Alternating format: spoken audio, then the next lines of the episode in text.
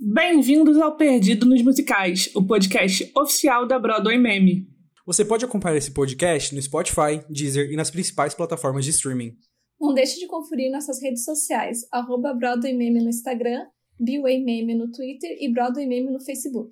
Também temos um grupo no Facebook, o Broadway Meme Fórum, onde tudo sobre musicais acontece por lá.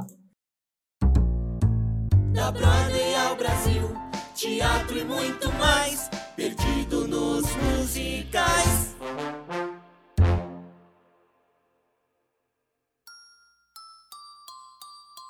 $96,000. Damn. $96,000. Holla. $96,000. Yo, somebody won. $96,000. Yo, if I won the lotto tomorrow, well, I know I wouldn't bother going on no spending spree. I'll pick a business school and pay the entrance fee. Then maybe, if you're lucky, you'll stay friends with me. I'll be a businessman richer than Nina's daddy. Donald Trump and I own the links, and he's my caddy. My money's making money. I'm going from po to moto. Keep the bling. I want the brass ring. Bem-vindos a mais um episódio do Perdido dos Musicais. Antes de mais nada, eu queria pedir desculpas a todo mundo. A gente ficou um tempinho fora do ar, porque a gente teve problemas com o nosso servidor, o Anchor. Mas agora já tá tudo resolvido, já tá tudo certinho. A gente vai voltar a postar o podcast com a mesma frequência que a gente tinha antes. Mas a gente pede desculpas do fundo do nosso coração a todo mundo que acompanha a gente e ficou esperando os novos episódios. Bom, vou começar aqui o episódio de hoje apresentando as pessoas maravilhosas, e algumas nem tanto, que estão aqui com a gente hoje. Primeiro, a queridinha do Immanuel Miranda, e que estava em Nova York durante as gravações de um certo filme que a gente vai falar aqui hoje. Marina! Oi, gente, estou muito feliz de estar aqui para falar desse musical, desse filme. Estou muito, muito feliz com o resultado. E sim, tem imagens das gravações, quem quiser olhar no meu Twitter lá. Eu não encontrei o Lee, não encontrei ninguém, mas eu vi muitas coisas legais. Amiga, mas você sabia que eles estavam gravando, tipo... Quando você chegou em Nova York, você já sabia que eles estavam gravando? Sim. Ou foi tipo, opa, estão gravando aqui? Não, eu sabia que eles estavam gravando o filme. E tem um site, assim, tipo... Eu achei no Twitter, eu acho. Que falava onde ia ser gravações, quem ia estar nas gravações. E no dia que eu tava meio que mais livre, assim, eu planejei então ir pra Washington Heights pra ver se eu conseguia ver alguma coisa. Porque eu sabia que a gravação era 5 da manhã, só que eu não ia lá às 5 da manhã, né? Então, eu fui tipo... Limites, Lin-Manuel, limites! Eu fui tipo 1 hora, mais ou menos, eu acho. Não, foi antes do almoço, foi tipo 11 da manhã, 10 da manhã, por aí. E daí ainda tinha bastante coisa lá, mas a gravação tinha sido às 5 da manhã. E eram mais cenas externas, pelo que eu pude ver. Mas daí também no site dizia quem que ia estar presente de ator e tal. Se eu não me engano, era o ator que faz o pai da Nina, que tava gravando aquele dia. Nossa, mas gravar às 5 da manhã foi, tipo, bizarro, né? Porque, tipo, pra mim 5 da manhã é, tipo, escuro ainda. É, mas que deve ser, tipo, eles tinham lá o trailer com os figurinos, então acho que eles se arrumavam no local também. Então talvez seja 5 da manhã pra ter permissão de parar na rua, fechar e tal. Bom, e ele que já falou a beça, né, e que também chorou com todos os ais que eram falados no filme, e também lá do sul do país, Felipe. Você errou, né, porque essa introdução que eu fiz aí era pra Clara, mas tudo bem. Mas você não chorou com o filme? Não. Ah, não. Mas... Vou te mandar as fotos que você mandou. Bom, oi pessoal, quanto tempo? Faz bastante tempo que eu não apareço por aqui. Saudade de gravar esse podcast com pessoas maravilhosas, com a Manu. Mas estou aqui pra falar sobre In The Heights, que é um musical que eu amo. Sério, o melhor musical que eu já assisti na minha vida. E o filme só foi um plus, assim. Cara, você é muito cara de pau. Que isso, não aguento isso não. Mas beleza. Mas antes da gente começar o episódio de hoje, um recadinho da Lúcia Salutes para vocês. E aí, gente, tudo bom? Aqui é Lúcia Salutes. Eu tô passando rapidinho para avisar que a antologia Era Uma Vez na Broadway já tá disponível para compra. São 22 contos inspirados nos musicais que amamos, de autores de todo o país, inclusive eu e o Matheus Ribeiro. Ah, mais uma coisinha. Tem prefácio do Zé Henrique de Paula e pós-fácio do Vitor Rocha. Olha que chique! Tá bom demais! O livro foi organizado pela equipe da Broadway Meme e é da editora Burn Books. Quer ter o seu? Corre pro link que vai estar na descrição desse episódio. Beijinho! Bom, pelo que já deu para entender, hoje a gente vai falar sobre as nossas impressões do filme de In The Heights. O filme ele teve uma exibição antecipada oferecida pela Warner Pictures dos Estados Unidos, que foi online, e a gente conseguiu assistir, né? Eu, Marina, Felipe e mais uma parte do pessoal da equipe da Broadway Meme. E a gente veio aqui falar um pouquinho para vocês, sem spoilers, sobre como tá o filme e o que vocês podem esperar. E para apresentar a história para quem não conhece, eu nunca ouvi falar desse musical. Ele é um musical da Broadway que estreou em 2008, fez muito sucesso durante seu período em cartaz, sendo indicado a 13 prêmios Tony e ganhando 4, incluindo o de melhor musical. O filme ficou traduzido para Em um Bairro de Nova York, no Brasil. Ele conta a história do bairro de Washington Heights, em Nova York, e seus diferentes moradores, como os Nave, dono da mercearia local, Daniela, do salão de beleza, os Rosários, da empresa de transporte, a abuela Cláudia, que toma conta de todo mundo e é uma avó muito fofa. Pra quem não lembra, o filme já era pra ter sido estreado ano passado, mas com a pandemia ele foi adiado por um tempo, e agora ele vai estrear no dia 11 de junho lá nos Estados Unidos, nos cinemas e no HBO Max, e no Brasil ainda não sei se tem uma data oficial, mas vai ser somente nos cinemas por enquanto. Acho que no Brasil é 11 de junho, não é? É, ele tá previsto pra 17 de junho. Mas quem sabe, assim como alguns outros filmes que estão sendo lançados diretos nas plataformas de streaming, talvez In The Heights também venha aí. Bom, a letra e música do musical é do Immanuel Miranda, o roteiro é da Quiara Alegría Hudes, que, ou seja, os dois são da mesma equipe que fizeram o musical de palco, e o filme tem direção do John M. Chu, que dirigiu Podres de Ricos, que é o Crazy Rich Asians. E agora também é o diretor de Wicked, né? Agora finalmente tem um diretor que publica notícias, que fala com os fãs. Então realmente a fanfic do filme de Wicked já começa a sair do papel da fanfic. Será que um dia a gente vai comentar sobre o filme de Wicked? Sure, Grandma, let's go to bed now. Bom, o elenco do filme é composto pelo Anthony Ramos, que faz o Snav, o Corey Hawkins, que faz o Benny, a Leslie Grace, que é a nossa Nina, a Melissa Barrera, que ela faz a Vanessa, a Olga Merediz, que repete seu papel de abuela Cláudia, que ela teve na Broadway e fez no filme também, a Daphne Rubin Vega, que faz a Daniela, o Gregory Dias IV, o nome de príncipe, né, pro ator que faz o Sony, a Stephanie Beatriz, de Brooklyn Nine-Nine, que faz a Carla, a Dasha Polanco, que faz uma personagem nova, que é a Cuca, junto do núcleo das meninas do salão. E o Jimmy Smith, de Star Wars, que faz o pai da Nina. A galera achou que a cena pós-crédito de In The Heights ia ser pra fazer, tipo, um multiverso, sabe? Que, tipo, a cena pós-crédito ia dar continuidade num próximo filme que seria anunciado ali. Eu fiquei tipo, gente, calma. É só uma cena pós-crédito. Tem que esperar ainda o Lin escrever o próximo musical. Aí, beleza. Acho que vai demorar um pouco. Ele tá nadando ainda muito no dinheiro de Hamilton. Então, gente, vamos falar agora sobre o filme. Qual foi a primeira reação de vocês assim que acabou a cena pós-créditos? Então já fica aí o primeiro spoiler pra vocês, sem spoilers, que tem uma cena pós-crédito nesse filme. Minha primeira reação, eu acho que foi tipo, eu tenho que assistir de novo. Porque eu tava muito emocionada pra captar tudo que tava acontecendo, sabe? Mas... assim, foi a sensação de, tipo, que atingiu minhas expectativas. Não sei se eu diria que superou, mas eu tava com a expectativa bem alta. Então, eu fiquei, tipo, satisfeita com o filme.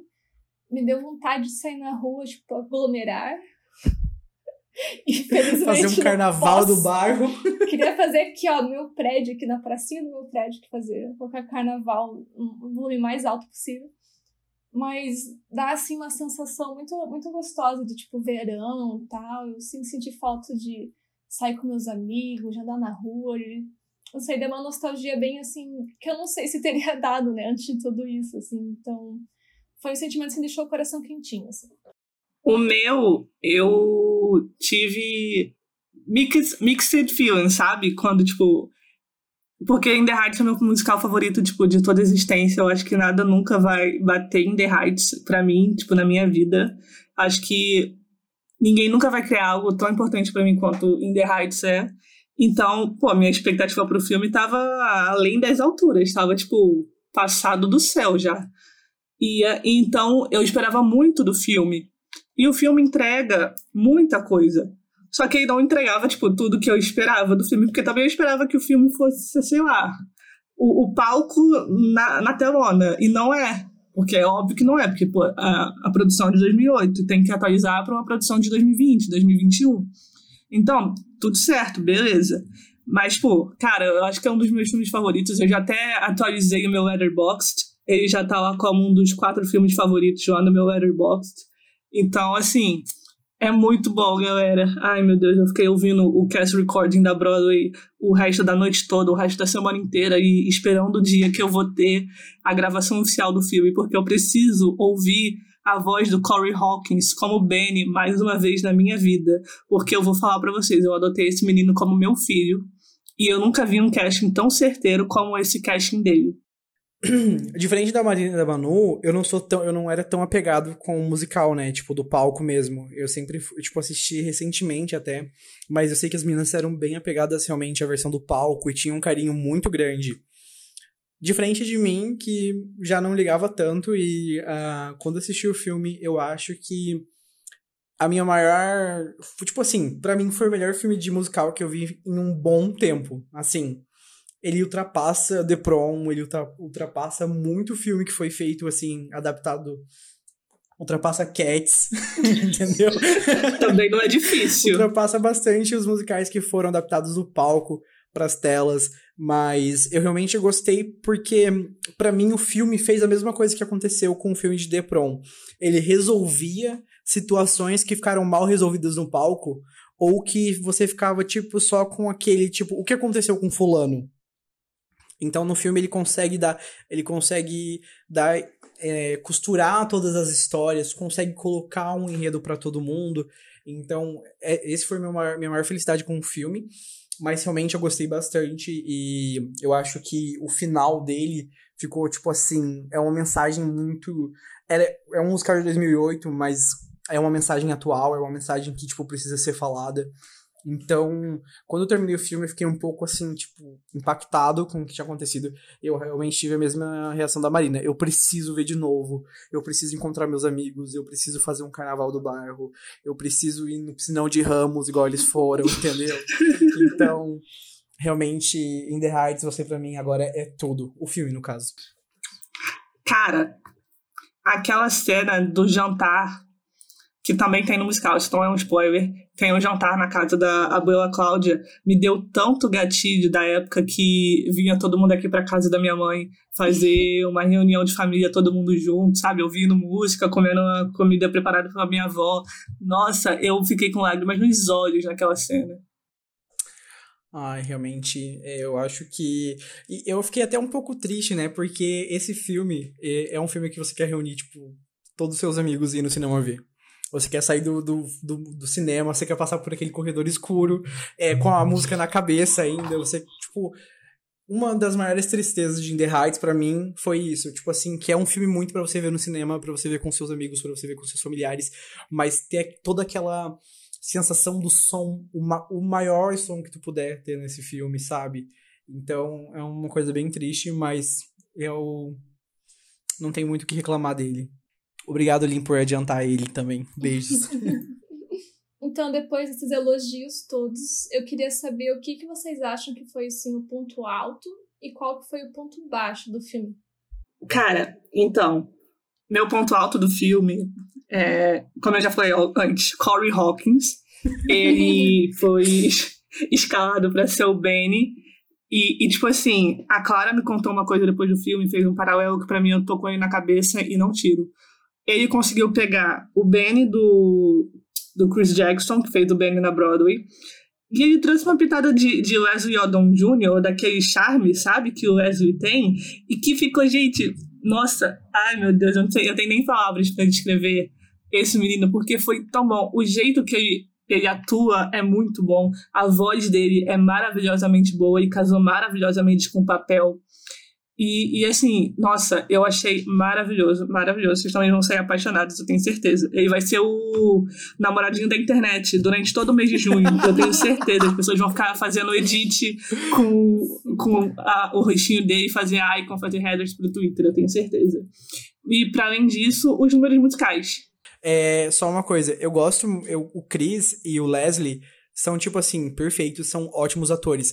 Mas pra mim, o que o Corey traz no filme é um carisma que o personagem precisava, que era, tipo assim, que no musical, ele tem, tipo assim, toda aquela questão ali dele, que quem assistiu o musical sabe que ele, tipo, de estar na empresa e ser apaixonado pela menina, mas no filme ele conseguiu ter uma essência que parecia que ele tinha uma história própria dele, sabe? Então, realmente, pra mim, ele também foi um ponto bem alto no filme. Eu saí apaixonada também, foi que quem é você? Preciso ver mais coisas com você. E eu achei que, tipo, entendo a Nina perfeitamente. Também voltaria pra minha cidade. Tipo, oi, tudo bem com você? Super entendo. Não julgo nem um pouquinho. Que no musical eu achava uma coisa meio, tipo, insta-love, assim, né? Tipo, nossa, voltou, já tá apaixonado, né? Então, não julgo, entendo perfeitamente agora. Faz todo sentido pra mim. Agora que a gente elogiou o namoradinho do Twitter de Júnior. Sim, mas nisso da Nina e do Benny, eu até acrescentar um negócio que no filme eles colocam como se já tivesse uma história anterior, né, àquilo que a gente tá vendo. Que isso não tem na peça, pelo que eu me lembro, no musical não tem isso, só tem aquilo, tipo, eu gostava de você de longe, você gostava de mim de longe. Era só isso. Mas no filme parece que eles já tinham uma história. Então, outro ponto alto, além do Corey, pra mim, são os números musicais, que pra mim, todo filme musical tem que ter aquilo, que são números musicais extravagantes, grandes, cheios de gente, com muita dança, o pessoal dançando em cima da piscina, debaixo d'água, no teto, subindo a parede, descendo... Pra mim, isso aí que é uma adaptação boa de musical da Broadway, é ser, assim, extravagante. Eu já vi muita gente reclamando de musical, que, eles colocam muito esforço nas cenas de musicais, fica uma coisa muito grande, muito extravagante, que aí perde, que não tem o sentido, que não tem coisa por dentro, não tem conteúdo, que é só extravagância pela extravagância, que eu acho que tá totalmente errado, porque o musical da Broadway, se no palco ele já é assim grande, extravagante, no filme, pra mim, ele tem que ser maior ainda, e é pela extravagância da música que você entende, tipo, o sentimento que aquela canção quer passar, que aquela pessoa quer passar, sabe? Então, pra mim, foi maravilhoso. E eu dedico 2 partes especiais, que é a cena de Paciência e Fé, que só aquela cena, pra mim, já dá o Oscar pra Olga Merediz, melhor atriz coadjuvante. E também a cena de 96,000, que é de cair o queixo. Pra mim, os pontos altos desse filme é... Primeiro, tem o ponto alto e tem o ponto céu. O ponto céu é Paciência e Fé. Eu acho que eu nunca vi uma performance tão linda como foi Paciência e Fé nos cinemas. Ou no filme, tipo... Gente, sério, eu voltei nessa cena, assim, tipo, pra rever, porque era incrível e... eu não sei nem como descrever a experiência que eles pegaram. Aquilo que era no palco, que já era bom, que já era forte, que já era poderoso, e colocaram... Assim, eu só vi elogios sobre essa performance. E, realmente, eu acho que os pontos altos do filme são os mesmos que a Manu falou. É as coreografias, é a extravagância, é tudo que a gente, tipo, queria realmente ver de In The Heights no cinema. Mas, pra mim, o ponto alto desse filme vai ser a Olga, porque quem lembra, todo mundo lembra, que no dia 15 de junho de 2008, no teatro, ela foi roubada. Ela estava lá, sentadinha, e ela foi roubada. Ela teve seu Tony tirado da mão dela, tá? E dado lá pra menina, nem lembro o nome dela agora, que fazia Gypsy, entendeu? Foi pra Laura Benatti. Então, eu acho que agora tem que vir o Oscar da lenda. E ela realmente tem que ser ressarcida, reembolsada por que aconteceu do dia 15 de junho de 2008.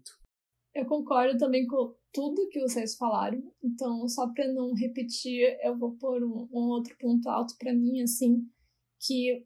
tem muito a ver com o meu lado de, por ser artista, por ser ilustradora, que foi a parte de motion graphics e efeitos inseridos mais, assim, fantasiosos no filme. Porque, assim, a gente podia ter feito o filme, assim, bem que nem a Manu falou, direto, igual do palco, ou como tem outros filmes mais realistas, assim, ou que, tipo, a pessoa tá parada cantando pra outra pessoa parada, que é uma coisa meio, tipo... E...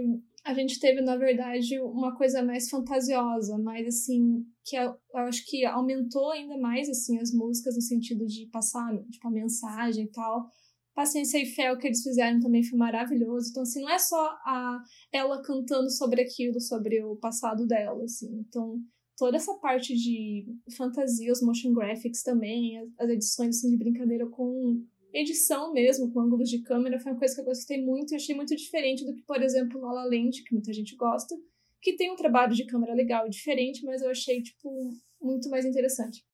Eu só queria fazer mais um ponto alto que eu acabei esquecendo, mas eu já elogiei pra todo mundo, que é o Gregory Dias como Sonny. Pra mim, ele foi incrível e ele não tá tendo o reconhecimento que a lenda merece. Eu achei que ele foi tão carismático e no musical mesmo, o personagem eu não tinha apego nenhum, assim, eu achei tipo, ele é engraçadinho, haha, um beijo.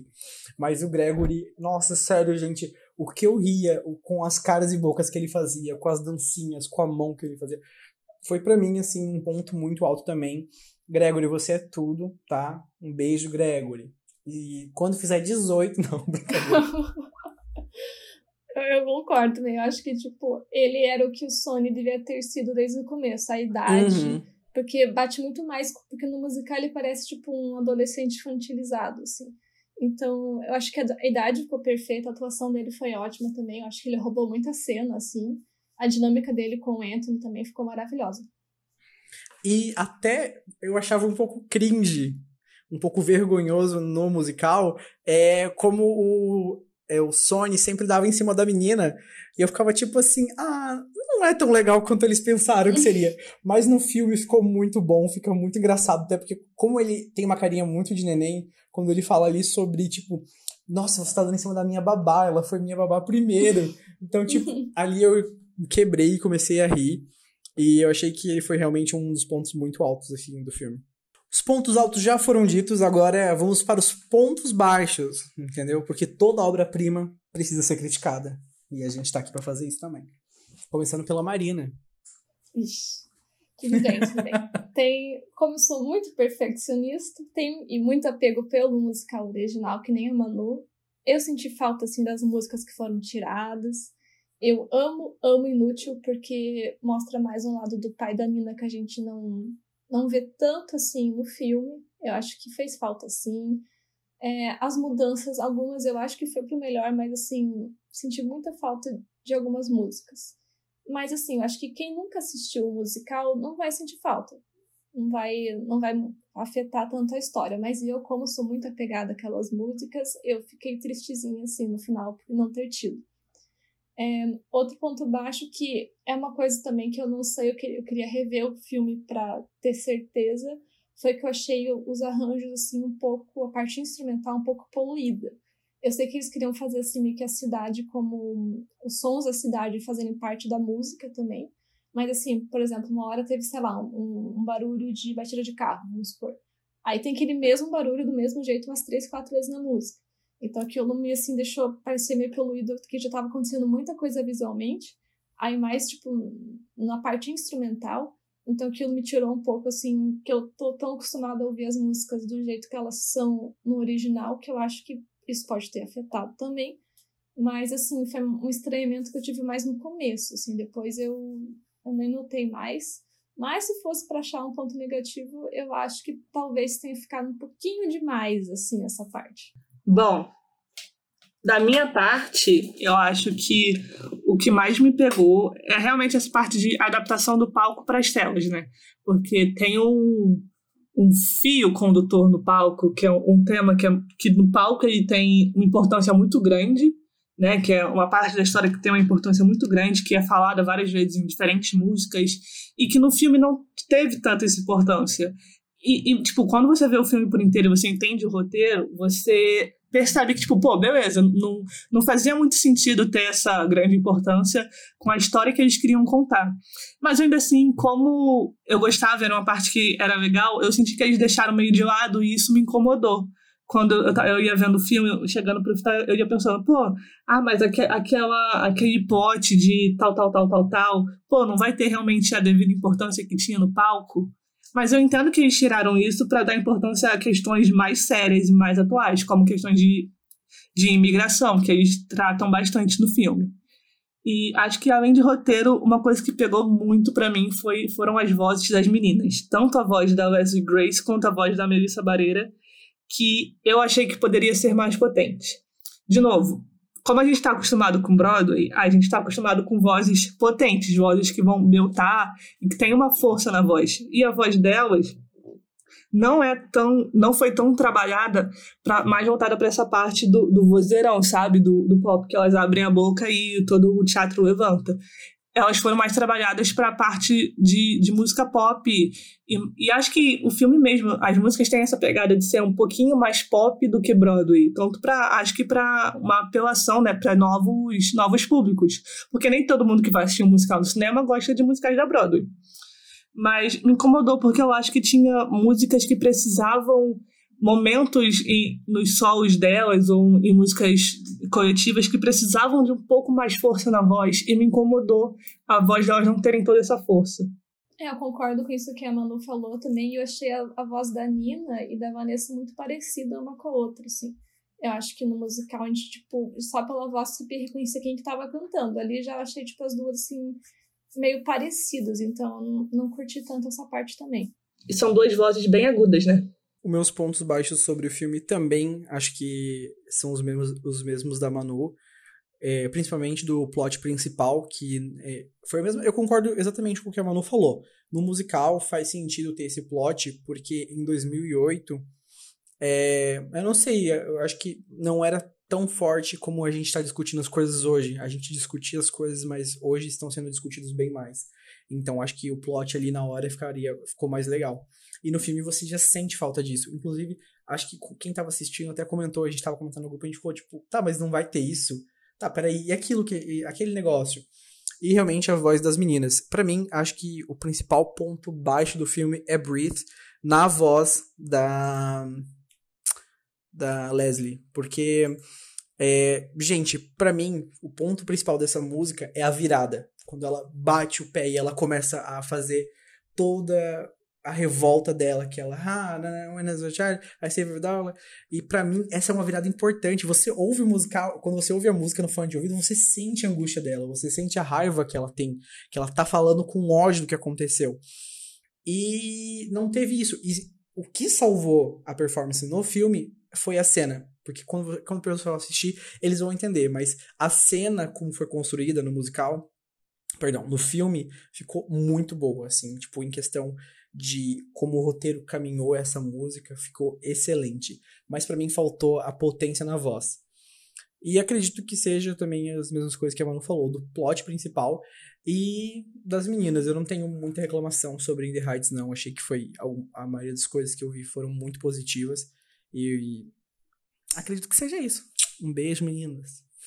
Eu vi gente reclamando que o filme era grande demais. Vocês acharam ele longo demais? Eu não achei ele longo demais. Eu achei que ele ficou... Alguns momentos foram indo arrastando, sabe? Assim, tipo... Porque... Eu não sei, mas eu acho que eu tava vendo muito tarde. A gente tava vendo muito tarde, né? A transmissão começou 11h30 ou 10h30? Eu não lembro. 10h30... Então, a gente terminou, tipo, era quase 1h da manhã. Então, 1h da manhã eu já tava cansado. Mas depois, analisando, eu achei realmente que, tipo, podia ter mais coisas e que eu ficaria muito mais feliz. Ah, um ponto baixo, lembrei aqui. Foi o corte de uma personagem que eu achava importante. É a mãe da Nina. Então, pra mim, tipo, faltou a mãe da Nina. No filme, tem um easter egg dela, assim. E eu gostei, só que eu achei que... não precisava ter cortado ela. E eu achei que a música Enough dela fez uma falta, sabe? Teve várias músicas que fizeram falta no filme, mas Enough pra mim foi uma delas, assim, principal, porque pra mim não fazia diferença no ter cortado ela. Eu acho que ela estar no filme seria muito importante, porque mostraria, tipo, que na casa ali, ela entendia a Nina, mas ela também entendia o pai. E ela, no musical, ela faz muito isso, né? Ela fica nesse meio termo de querer ajudar os dois. E então, pra mim, faltou a mãe da Nina. Eu gosto também muito dela, assim. Eu acho que ela põe os dois no lugar, né? Tipo, vocês estão brigando que vocês são muito parecidos, na verdade, assim. Então, eu senti muita falta e também, assim, de ver uma mulher mais, assim... Tipo, matriarca mesmo, né? É ela que cuida da família dela ali. o pai é quem traz o dinheiro e tal, mas quem é a matriarca ali, que resolve os problemas, é ela. Mas eu também acho que é para trazer um pouco de diversidade pro elenco, muitas pessoas também não têm um dos pais, então eu acho que eu entendo a decisão, é muito personagem para lidar também com o tempo do filme, mas eu preferia ter tido, 15 minutos a mais de filme e ter incluído ela. E só pra... eu vou voltar um pouquinho, eu queria fazer um ponto importante, que foi uma questão que acontece com a Nina no musical. Acontece alguma coisa com ela, que a gente... eu não vou dar, não vou falar aqui que vai ser spoiler, mas quando eu assisti, eu não tinha reação. Foi a cena que a Manu falou ali da mesa, que eles estão todo mundo jantando. No musical, isso, é muito, opa, é só, uma cena de jantar que eles falam ali o que vai acontecer.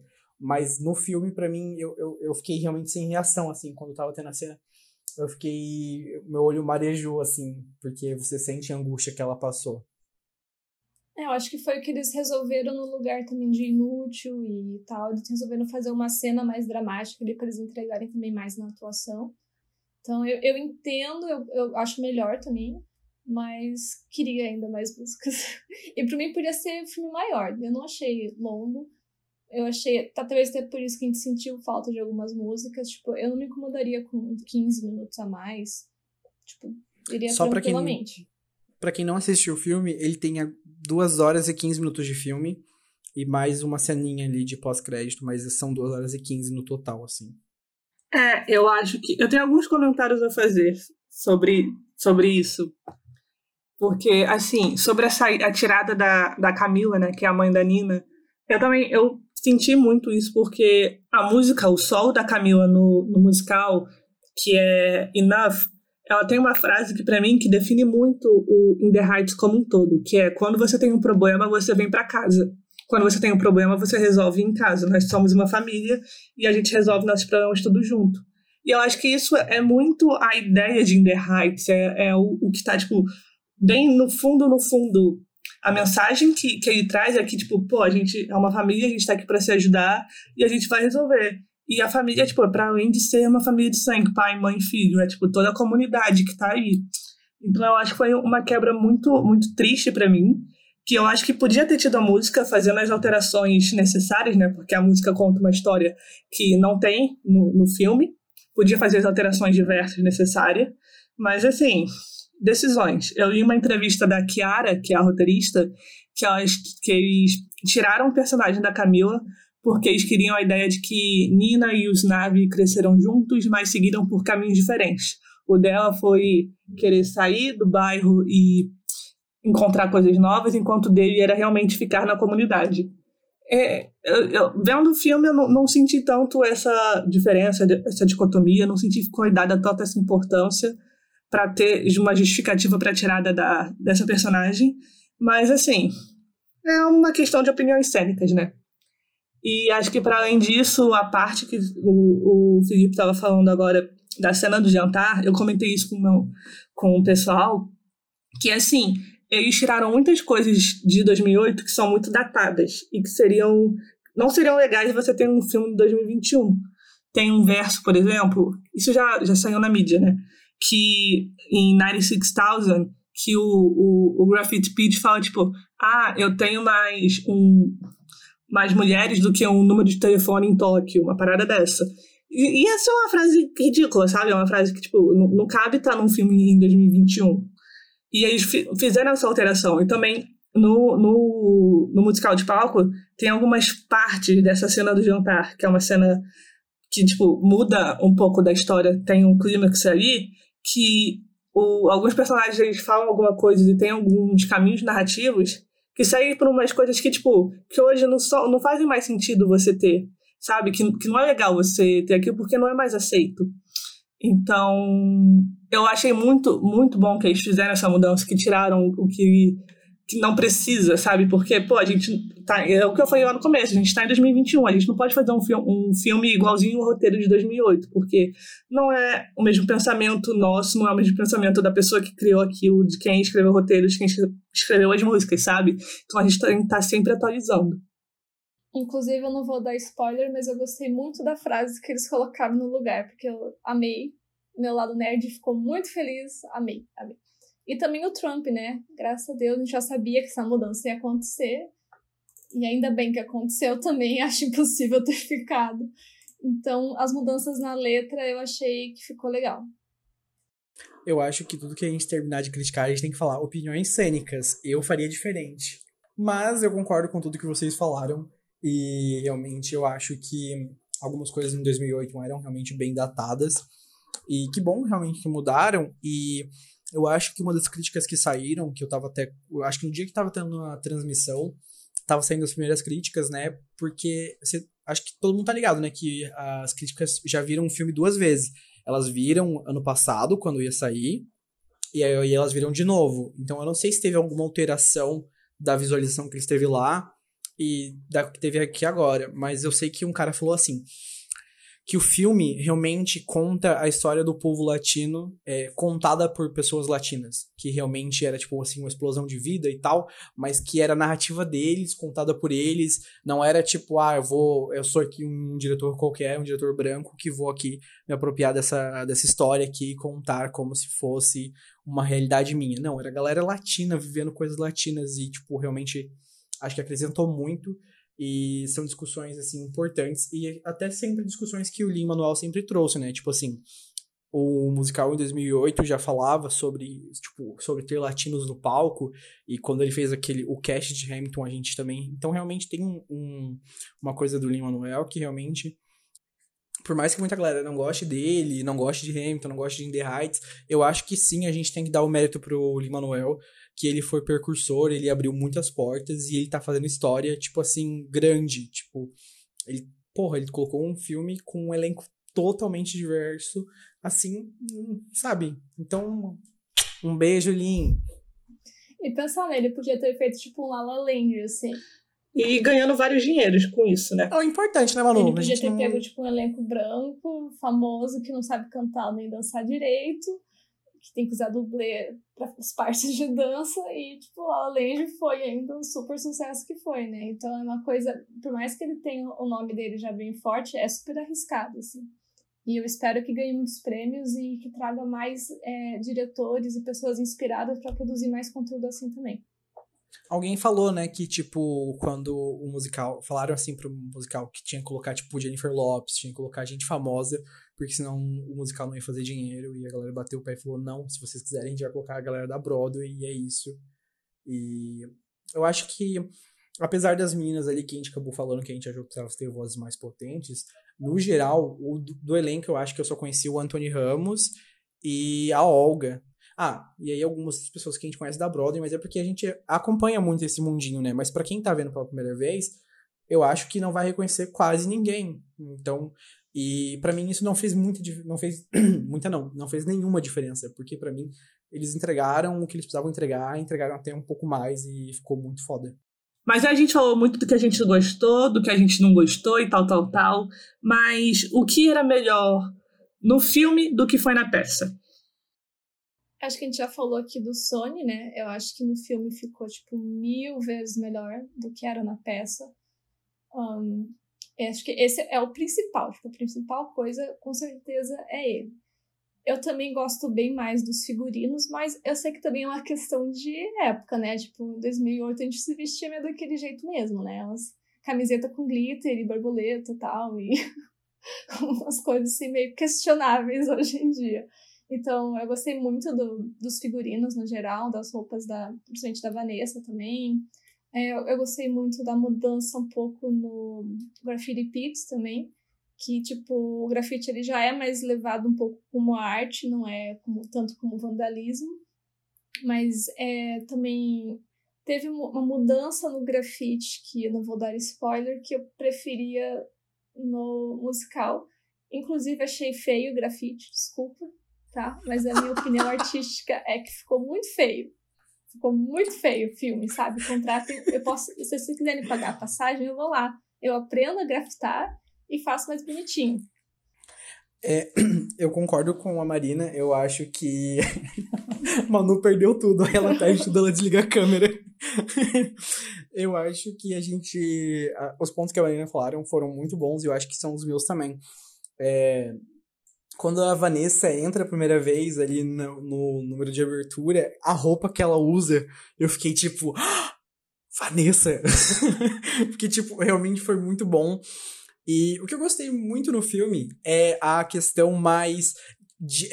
lúdica. Acho que tem uma cena no salão que as perucas começam a se mexer e concordar, e eu achei que, tipo, podia ser feito na Broadway? Talvez.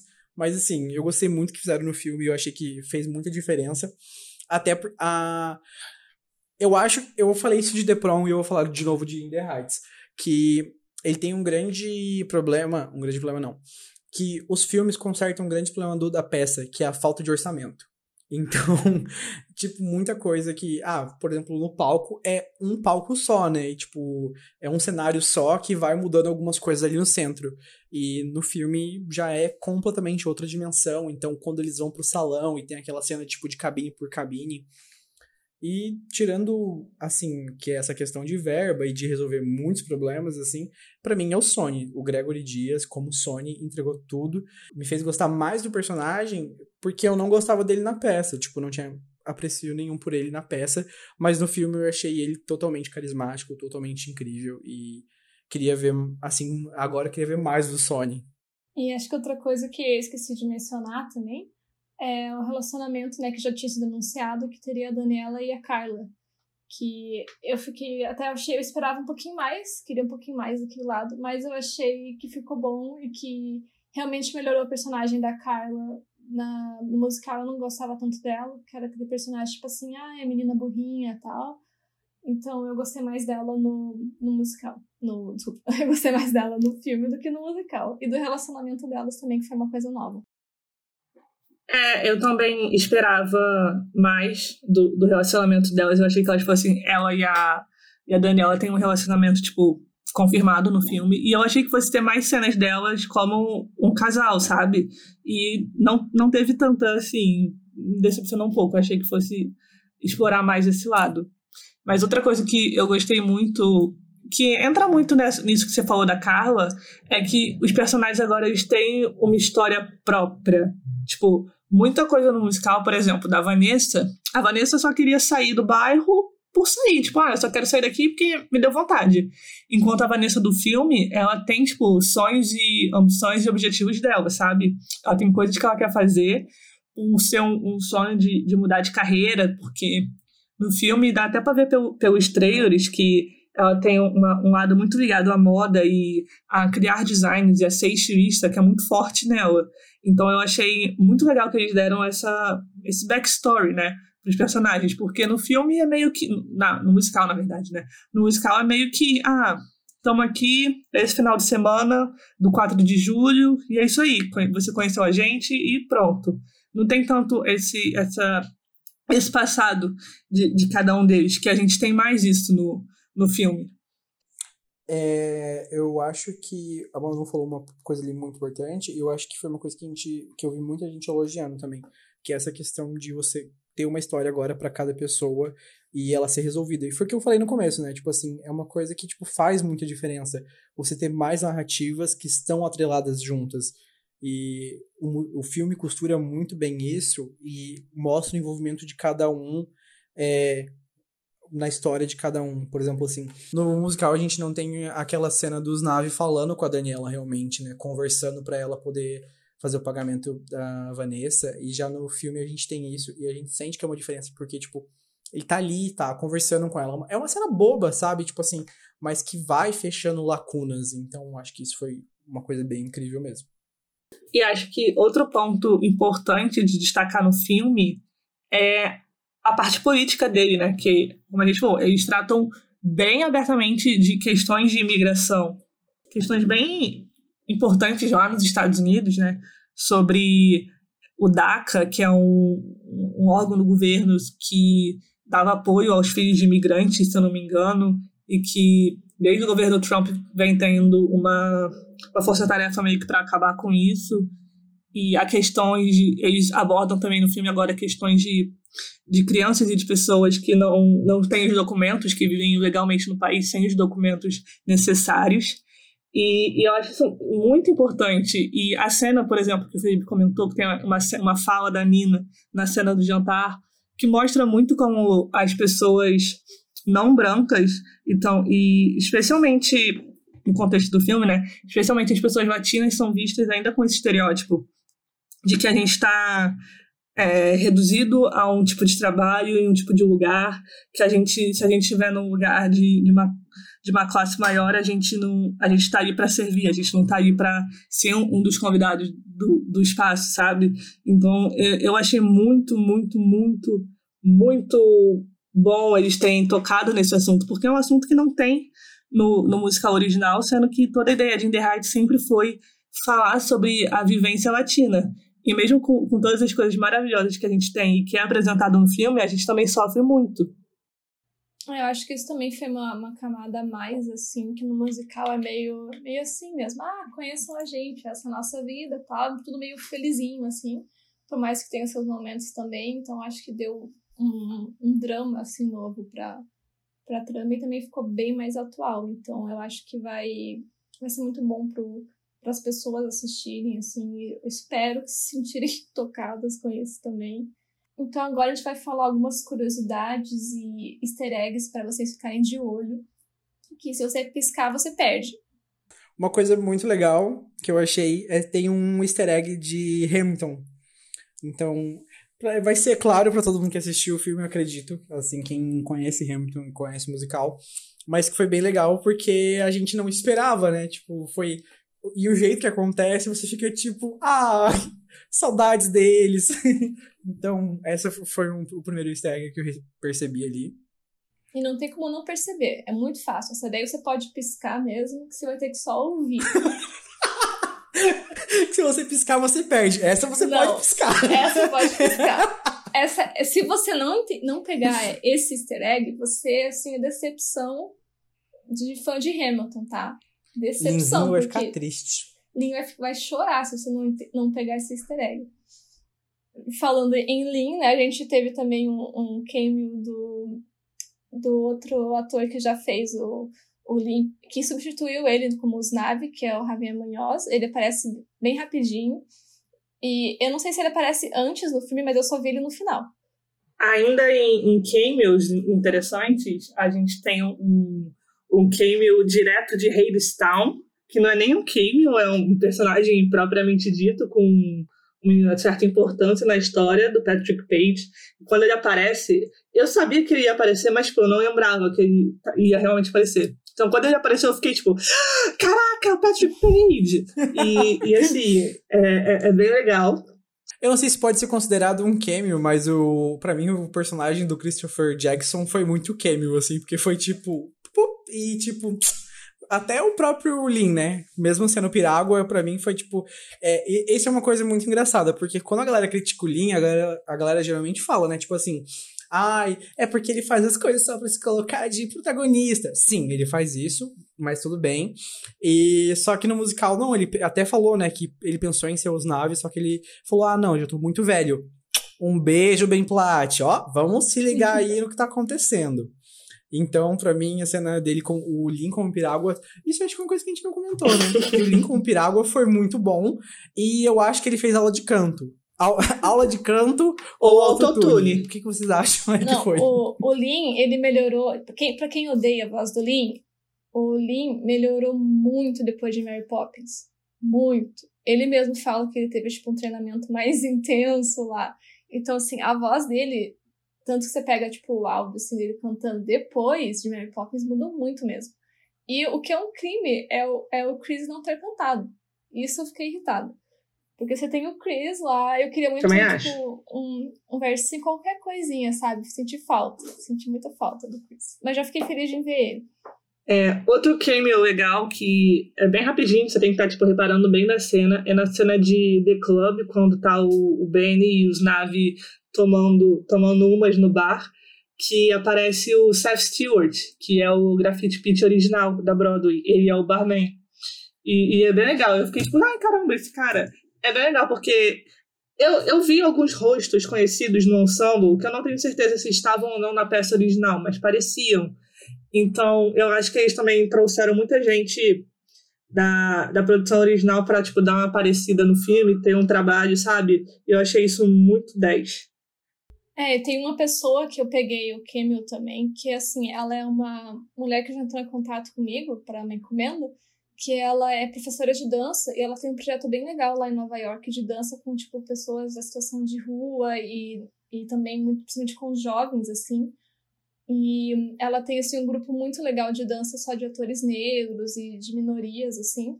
E ela aparece no salão, ela é, tipo, a recepcionista, assim. Ela tem um cabelo cor-de-rosa, se não me engano, meio vermelho. E ela apareceu nessa cena também. E o filho dela faz o Graffiti Pete. Então eu achei muito fofo que ela participou. Foi ela que pediu uma arte pra ti, foi toda fofinha explicando. Que fofa. E daí, então, os alunos dela também fizeram alguma cena, se não me engano, de tipo ensemble, assim. Tem mais um cameo que muita galera reparou, mas tem que ser mais fã de Drag Race, que é a Valentina, né? A Valentina participou ali numa cena do salão, o que eu achei muito aleatório, porque eu não esperava a Valentina, tipo, qualquer pessoa podia estar lá, mas eu não esperava a Valentina, e quando eu vi ela, eu falei, tipo, gente, é a Valentina.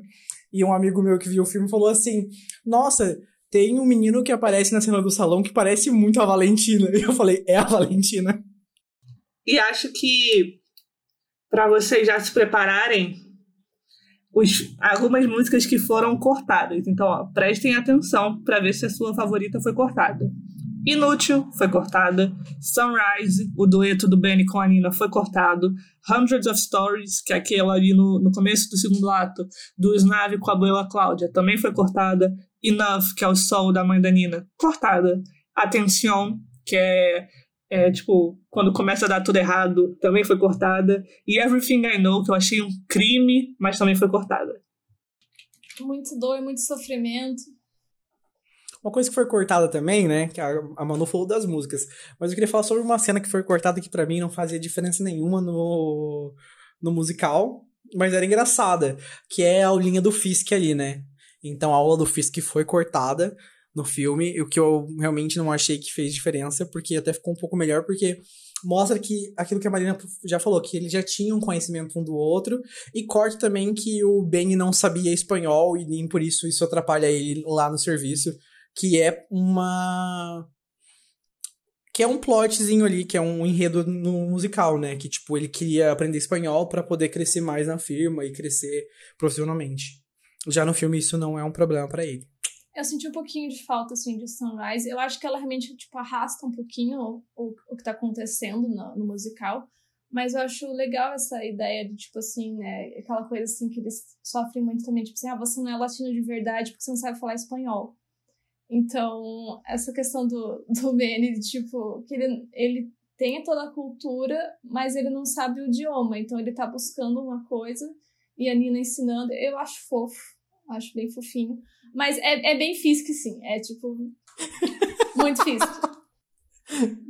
Me desculpa aqui, eu não consigo colocar e falar assim, é muito fofinho, entendeu? Tipo, pra mim era muito tipo, gente, é enredo de malhação, sabe? A gente gosta de é que aquele momento que ele tá de regatinha.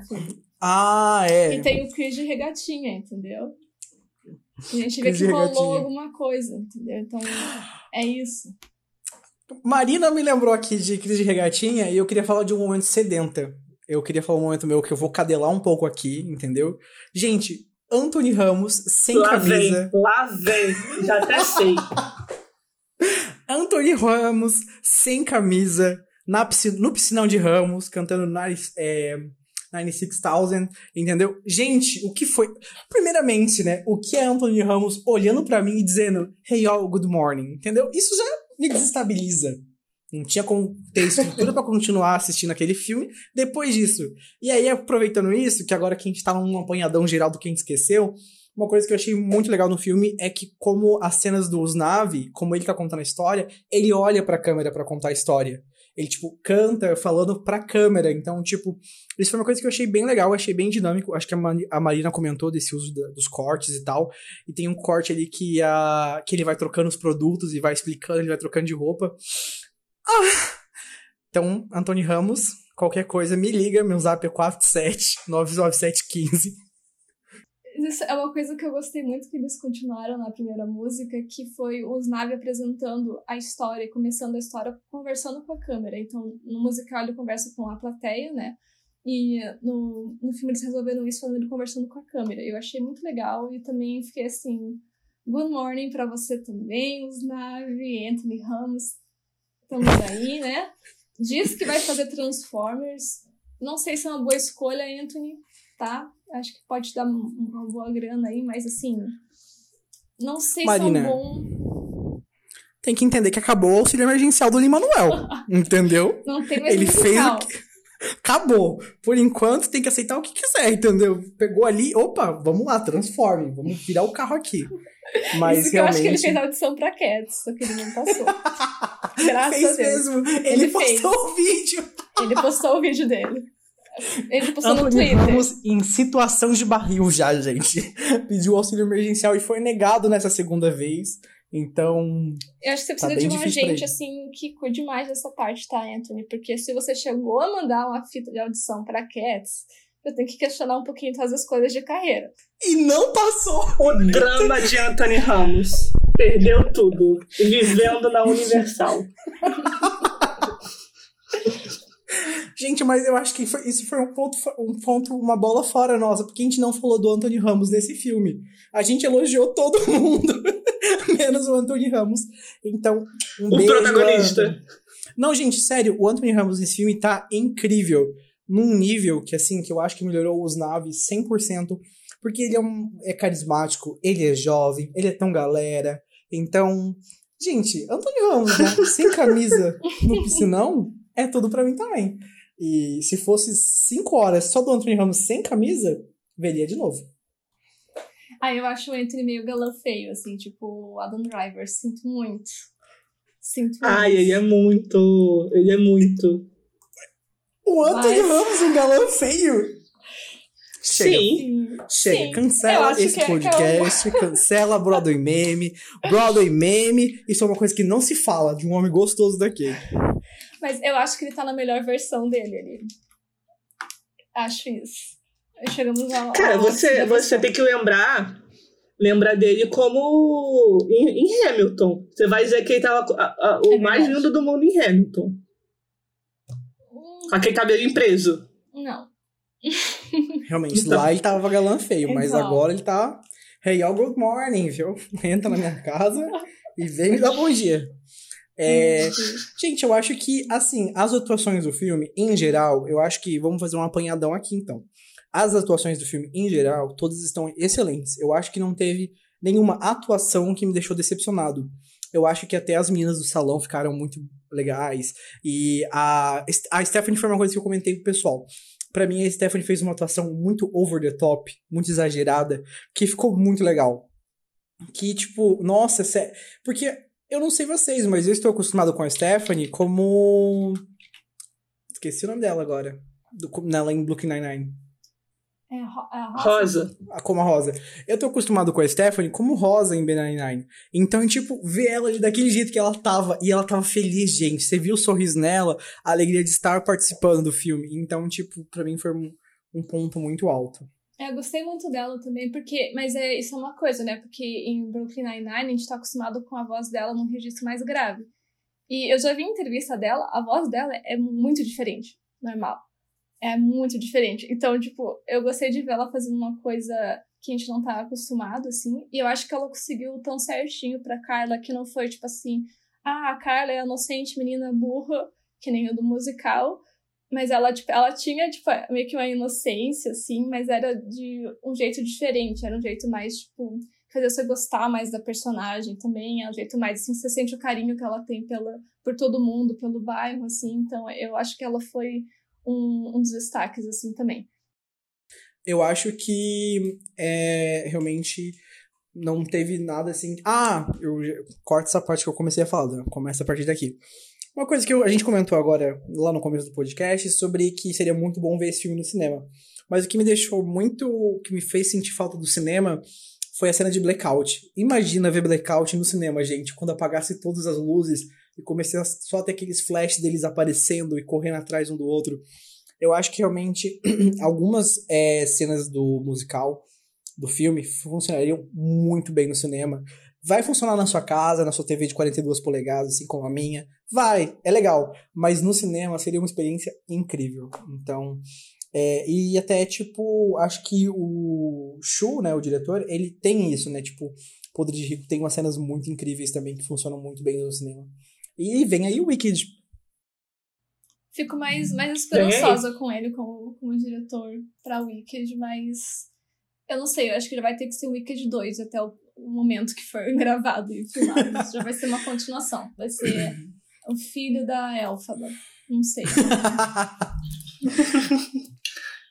Vamos fazer um encerradão aqui, então, e um Metacritic, uma nota pra esse filme? Eu ia fazer isso, eu ia puxar um... Além disso, ia puxar... Vocês acham que tem chance do Oscar e Globo de Ouro, sim ou não? Sim. Sim. Com certeza. Porque eu também acho que... Pra mim, já ganhou.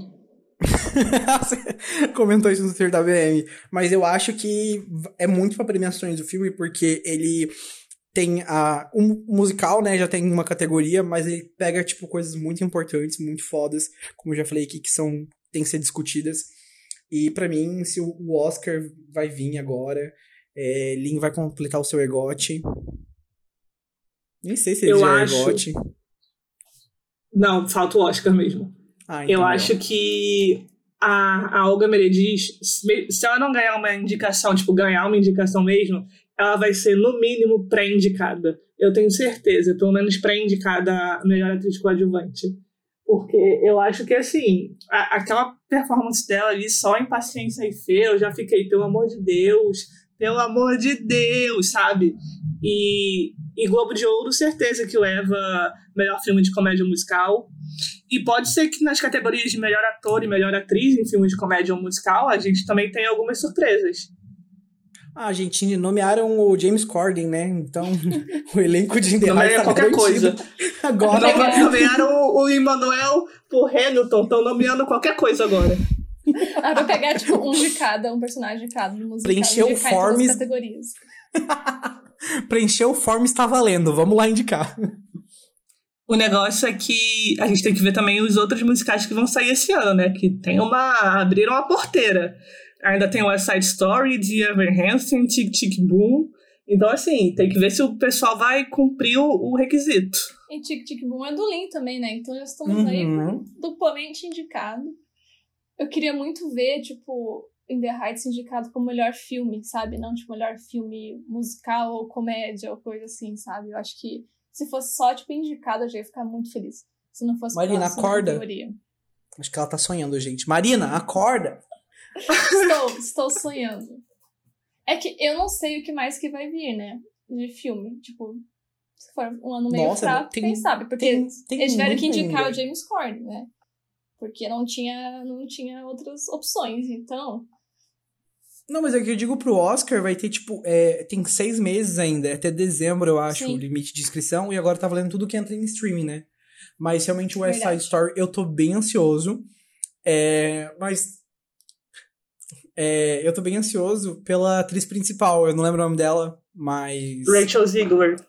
Então, ela é bem famosinha no Twitter, eu lembro que quando ela foi anunciada, tinha um vídeo dela cantando Shallow, e, tipo, disparou, assim, nas pesquisas, já tinha virado, e realmente por ela eu tô ansioso. Eu não tô muito ansiosa com West Side Story, não, porque é, tipo, que nem o filme da Lady Gaga lá, como é que é o nome mesmo? Eu esqueci. A Star is Born? A Star is Born. Tipo, já era a quinta vez, sei lá, que estavam fazendo aquele filme. Então, por isso eu não tô tão ansiosa. E eu acho que já é uma coisa também mais datada. Então, meio curiosa pra ver como é que eles vão atualizar isso. Ou se vai ser uma coisa mais datada mesmo. Que eu acho que, tipo, In The Heights é uma coisa bem mais atual, assim. Então, eu gostaria de, tipo, ver... Se os dois forem indicados, eu não sei o que acontece. Eu não tô ansioso pra The Everhansen. Eu acho que vai ser um filme bem água com sal, água com açúcar, no caso. Água com sal. Um filme bem meia boquinha, muito pra agradar o público teen. E, assim, as minhas expectativas estão baixas. Se for um filme muito bom, volto nesse podcast pra me retratar, mas... É que ele tem muito problema musical já, né? Muita gente, tipo, não gosta. Eu, inclusive, eu acho, tipo, que passa um pano demais e eu acho que se eles não consertarem isso no cinema, vai ser um hate, assim, que vai ser, tipo, cancelado no Twitter, assim. Todo mundo que participou daquilo. Vamos lá, Manu, pode puxar pra gente encerrar e dar uma nota pro filme. Bom, pra fechar, né, que a gente já falou bastante de In The Heights, a gente falou de In The Heights palco, In The Heights filme, In The Heights a versão ruim de In The Heights que vai sair, que é o West Side Story. E aí a gente pode... Desculpa, gente, eu gosto de West Side Story, mas não tem comparação. Então, pra fechar, cada um dando uma nota de 0 a 5, quantas estrelinhas vocês dão pra In The Heights? Eu tô pensando aqui hoje... Eu acho que 4,5, só porque eu achei, como eu mencionei, o áudio um pouco poluído, e a parte ali das meninas eu achei também que, eu acho que até elas têm a potência vocal, mas talvez tenha sido uma decisão mais comercial, então eu acho que por conhecer o musical eu daria 4,5. Eu acho que eu também vou com 4,5, mas também pela mesma questão da Marina, não pelo áudio poluído, eu vou só pelas meninas ali, mas é porque realmente eu acho que dá uma quebra na expectativa do filme, principalmente porque são personagens importantes, são personagens chaves, e isso me decepcionou um pouco, mas, gente, tirando isso, eu acho que eu não tenho um A pra reclamar de In The Heights, porque, tipo, as coreografias estão no ponto, os jogos de câmera tá no ponto, todos os enredos estão muito bem costurados, então pra mim seria, tipo, realmente um 4,5, assim, virando já pro 5 ali, porque realmente tá perfeito o filme, gente, vai valer muito a espera.